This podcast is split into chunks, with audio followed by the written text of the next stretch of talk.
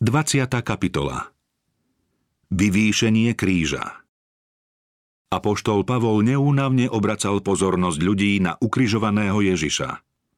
V jeho smrti nachádzal presvedčivé svedectvo o veľkosti Božej lásky k človeku a nevyčerpateľný zdroj života. Pavol po nejakom čase svojho pôsobenia v Antiochii navrhol spolupracovníkom, aby sa vydali na ďalšiu misijnú cestu. Barnabášovi povedal Vráťme sa a ponavštevujme bratov, ako sa majú po všetkých mestách, kde sme hlásali pánovo slovo. Pavol a Barnabáš veľmi citlivo vnímali potreby ľudí, ktorí čo len prednedávnom vďaka ich službe prijali posolstvo Evanielia. Túžili sa s nimi znova stretnúť. Táto starostlivosť Pavla nikdy neopúšťala – aj keď sa nachádzal v nových misijných oblastiach ďaleko od predošlých pôsobísk, nikdy neprestal týchto novoobrátených nabádať, aby zostali verní a v bázni Božej zdokonaľovali svoje posvetenie. Stále sa im snažil pomôcť, aby sa z nich stali samostatní, dospelí, zdatní vo viere, horliví a celým srdcom Bohu a šíreniu jeho kráľovstva oddaní kresťania. Barnabáš bol ochotný ísť s Pavlom, no chcel, aby s nimi smel ísť aj Marek, ktorý sa znova rozhodol hlásať evanelium. Pavol mal však voči tomu výhrady. Usúdil, že netreba brať takého, ktorý ich na prvej misijnej ceste v ťažkej chvíli opustil. Nemal vôľu prehliadnúť slabosť, ktorú Marek prejavil tým, že z misijnej práce odišiel a utiahol sa do bezpečia a pohodlia domova. Apoštol tvrdil, že človek s takou malou vytrvalosťou sa nehodí do diela, ktoré vyžaduje trpezlivosť, seba zapieranie, statočnosť, oddanosť, vieru, ochotu obetovať, ak treba, aj život. Rozpor sa natoľko vyostril, že Pavol a Barnabáš sa rozišli. Barnabáš si podľa svojho presvedčenia vzal Marka a odplavil sa na Cyprus – Pavol si vybral Sílasa. Bratia ho zverili pánovej milosti a vydal sa na cestu. Timotej Pavol a Sílas cestou cez Sýriu a Cilíciu posilňovali zbory. Nakoniec prišli do Derbe a Listry v Likaónii. Svojho času práve v Listre Pavla kameňovali, no napriek tomu sa s ním znova stretávame tam, kde mu vtedy hrozilo smrteľné nebezpečenstvo. Chcel vedieť, ako v skúškach obstáli tí, ktorí vďaka jeho úsiliu prijali evanielium. Nesklamal sa, pretože veriaci v Listre aj napriek prudkému odporu zostali verní. Pavol sa tu znova stretol s Timotejom, svetkom jeho utrpenia na sklonku prvej návštevy v Listre. Timotejov dojem z oných udalostí sa časom natoľko prehlbil, že tento veriaci mladík si teraz pokladal za povinnosť úplne sa venovať zvestovaniu Evanielia. S Pavlom bol jedno srdce – a vrúcne túžil stať sa apoštolovým pomocníkom, len čo sa k tomu naskytne príležitosť. Pavlov spoločník Sílas bol skúsený a prorockým duchom obdarený pracovník. Povinností však bolo toľko, že pre misijnú službu bolo treba vychovať viac nových pracovníkov. Pavol v Timotejovi spoznal muža, ktorý si vysoko cení evangelínu službu a pokladá ju za svetú. Neľaká sa utrpenia a prenasledovania a ochotne sa dá poučiť. Apoštol však aj tak váhal prevziať zodpovednosť za prípravu neskúsaného mladíka Timoteja za hlásateľa Evanielia, kým dôkladne nespozná jeho povahu a doterajší život. Timotejov otec bol Grék a jeho matka Židovka – Timotej už od detstva poznal písmo. V rodičovskom dome pozoroval zdravú a rozvážnu zbožnosť. Viera jeho matky i starej matky v Božie slovo mu stále pripomínala požehnania života podľa Božej vôle.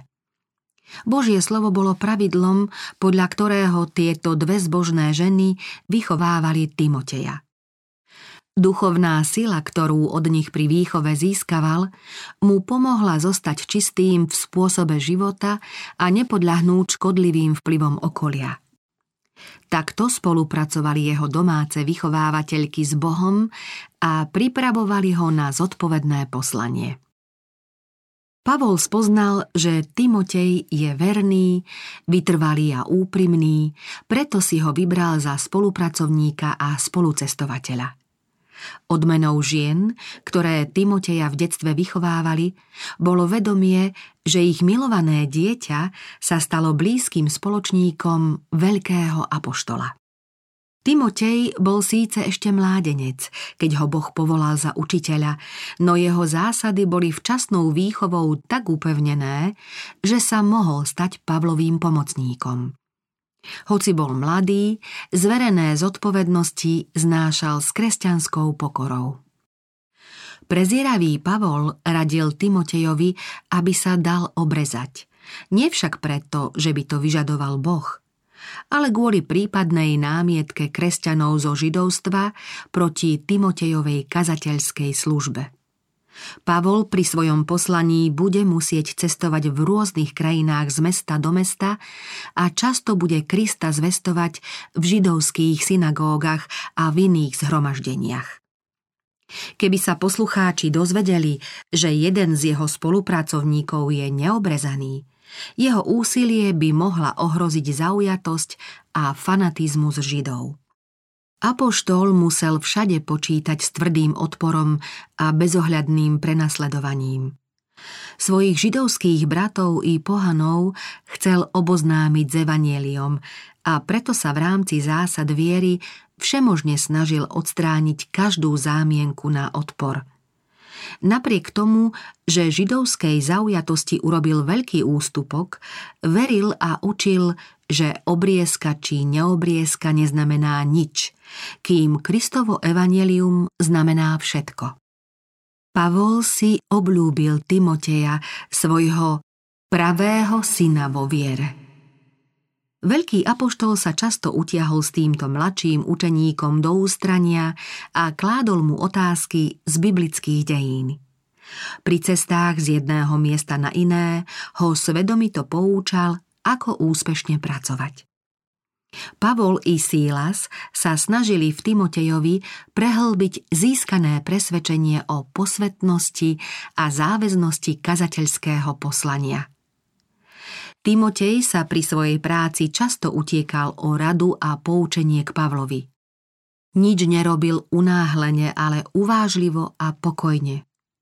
Pri každom rozhodujúcom kroku sa pýtal, je to cesta pánova? Duch Svetý v ňom našiel toho, koho možno tvarovať do podoby chrámu, príbytku Božej prítomnosti. Ak učenie písma prenikne každodenný život človeka, potom hlboko a trvalo ovplyvní jeho povahu. Toto učenie Timotej šíril a podľa neho aj žil.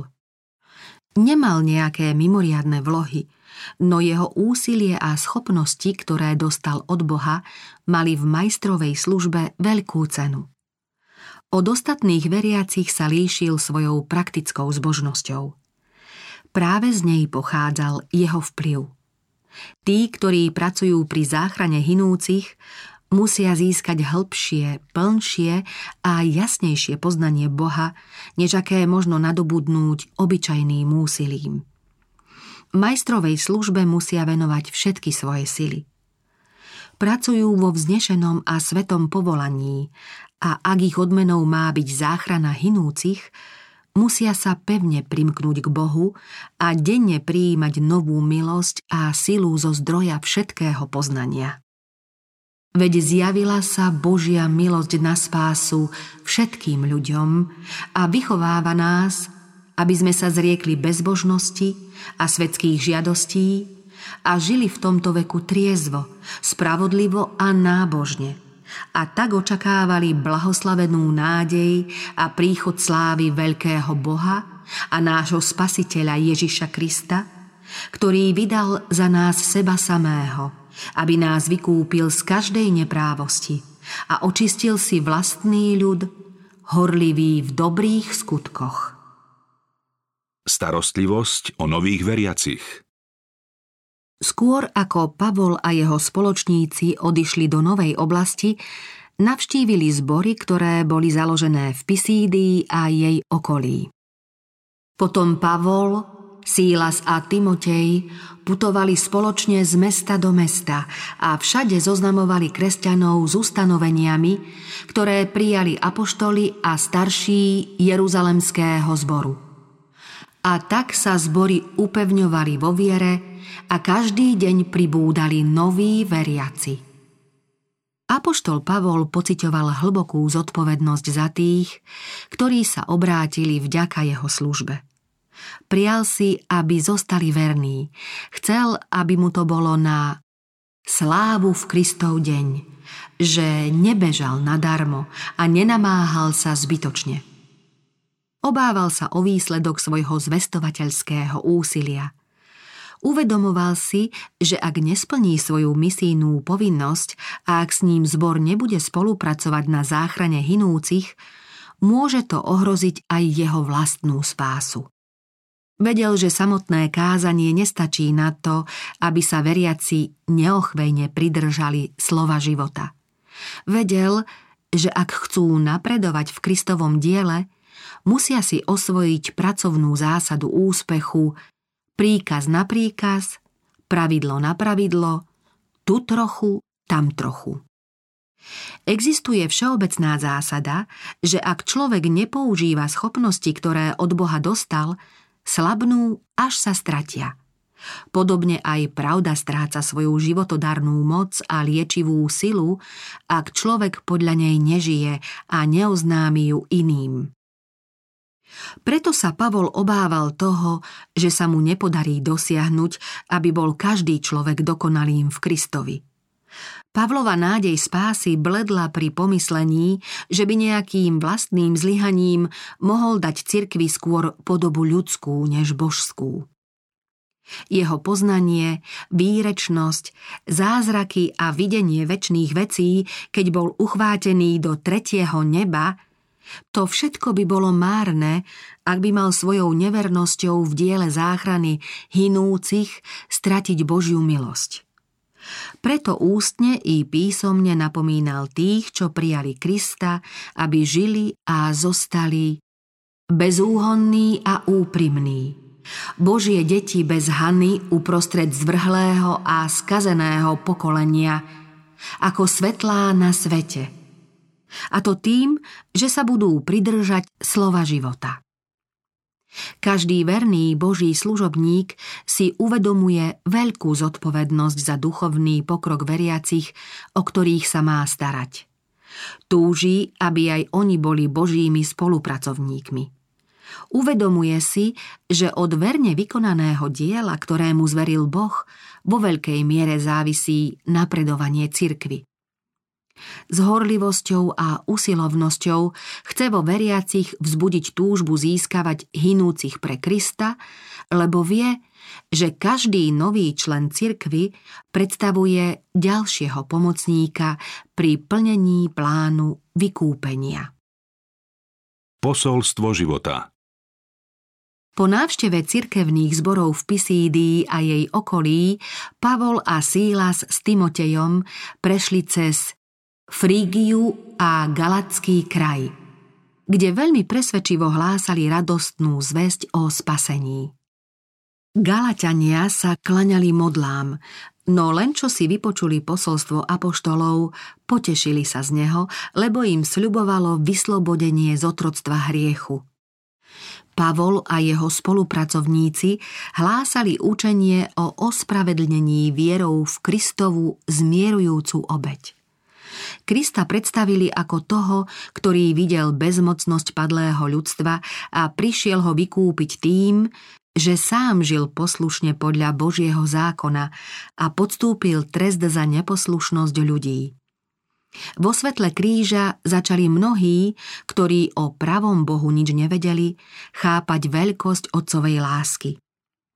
Takto Galatania spoznali základné pravdy o Bohu našom Otcovi a o Ježišovi Kristovi, ktorý seba samého vydal za naše hriechy, aby nás vyslobodil z terajšieho zlého veku podľa vôle Boha a nášho Otca.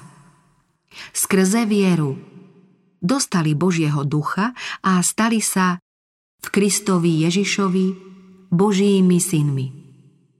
Pavol žil medzi Galaťanmi tak, že neskôr mohol povedať Buďte ako ja. Jeho úst sa dotklo žeravé uhlie z oltára. A on mohol napriek svojim telesným slabostiam zvestovať Ježiša ako jedinú nádej hriešnika. Tí, čo ho počuli, poznali, že bol s Ježišom. Vybavený mocou z výsosti vedel duchovné veci hodnotiť duchovne a boriť satanové pevnosti. Keď hovoril o Božej láske, ako sa zjavila v obeti jednorodeného Božieho syna, srdcia poslucháčov mekli a nejeden z nich sa začal pýtať. Čo mám robiť, aby som bol spasený? Takto hlásal apoštol Evangelium po celý čas svojho misijného pôsobenia medzi pohanmi. Stále znovu im poukazoval na Golgotský kríž. V posledných rokoch svojho života vyhlásil Veď nie seba hlásame, ale Krista Ježiša, pána. My sme len vaši služobníci pre Ježiša. Lebo Boh, ktorý povedal – nech z temnôt zažiari svetlo, zažiaril aj v našich srdciach na osvietenie poznania Božej slávy tvári Ježiša Krista. Posvetení poslovia, ktorí v prvopočiatkoch kresťanstva oznamovali hinúcemu svetu radostnú zväzť o spáse, nepripúšťali, aby im čo len jediné pomyslenie na vlastnú slávu malo znemožniť zvestovať ukrižovaného Krista. Netúžili pomoci a nechceli ani vynikať. Skrytí v spasiteľovi velebili veľkolepý plán záchrany a život Krista, pôvodcu a dokonávateľa tohto plánu. Obsahom ich učenia bol Kristus, ten istý včera, dnes i na veky. Keby dnešní učitelia Božieho slova stále viac vyvyšovali Kristov kríž, potom by ich služba bola oveľa úspešnejšia.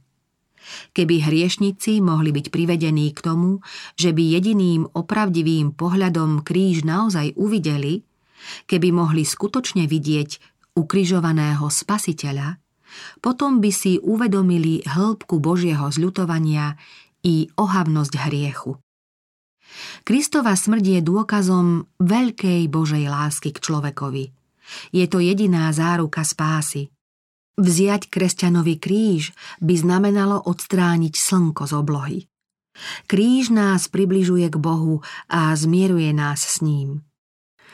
Boh svojou súcitnou a odpúšťajúcou otcovskou láskou sleduje utrpenie, ktoré podstúpil jeho syn, aby zachránil ľudí pred väčšnou smrťou a prijíma nás v tomto svojom milovanom. Bez kríža by človek nemohol mať nejaké spoločenstvo s nebeským Otcom. Od Kristovho kríža závisí všetka naša nádej. Z neho vyžaruje svetlo spasiteľovej lásky a keď hriešnik spod kríža hľadí na toho, ktorý pre jeho spásu zomrel, môže prežívať radosť, lebo mu boli odpustené hriechy. Keď človek vo viere pokľakne pod krížom, Dosahuje to najvyššie miesto, aké len môže dosiahnuť. Kríž nás učí, že nebeský Otec nás miluje väčšnou láskou. Môžeme sa potom diviť, že Pavol zvolal Ja sa nechcem chváliť ničím iným, iba krížom nášho pána Ježiša Krista. Aj my máme prednosť chváliť sa krížom a bezvýhradne sa odovzdať tomu, ktorý sa obetoval za nás. V odbleskoch lúčov svetla z Golgoty v našej tvári smieme zjavovať svetlo tým, ktorí žijú v duchovnej tme.